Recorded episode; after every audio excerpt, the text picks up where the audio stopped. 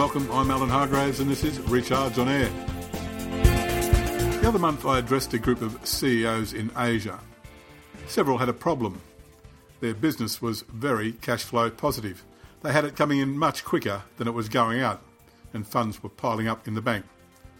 So, what's the problem? The fact is, money in the bank earns well below the return on capital they usually generate in their business the excess cash wasn't really creating value. It's the opposite of leverage, where if you borrow money for less than the return you generate on that money, you create value, in theory at least. The mirror image is net cash. If your firm is returning 10% on the capital it uses, but your cash on deposit gets only 5%, it drags down the overall return on capital employed by your business. Not a bad problem to have, but the mathematics of it mean the value of your business is actually diminished. Can you do anything about it? Should you do anything about it? It was one reason my audience were all prosperous survivors. At the same time, there may be opportunities going past the window. What makes a framework for making investment decisions in this environment? The rules of risk management can help.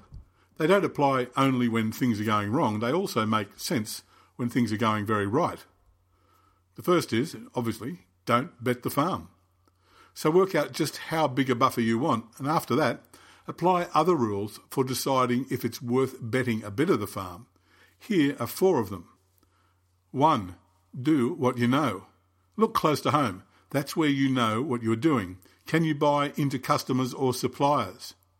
If you have market strength in delivering your product, is there an adjacent product you can put into your pipe?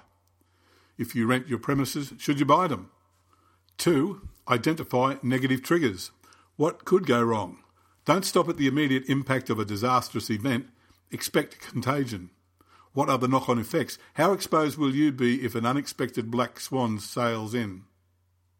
3. The impact. Check it. If it does go wrong, how bad will it be? The, if the return is right, it may be worth the risk. Just be clear what the risk is. Which brings us to, lastly, probability. How likely is the disastrous scenario? Ultimately, that will decide the risk you are taking and what the return should be. And it needs to be comfortably ahead of deposit rates. Risk management doesn't eliminate disaster, but it puts a framework around your decision. It reduces the chance of destroying more value than your surplus cash is destroying while it sits on deposit. And if you can't find an investment that jumps over the risk bar, there's always an alternative. It's called paying a dividend. I'm Alan Hargraves. This has been Recharge on Air. Thank you for listening.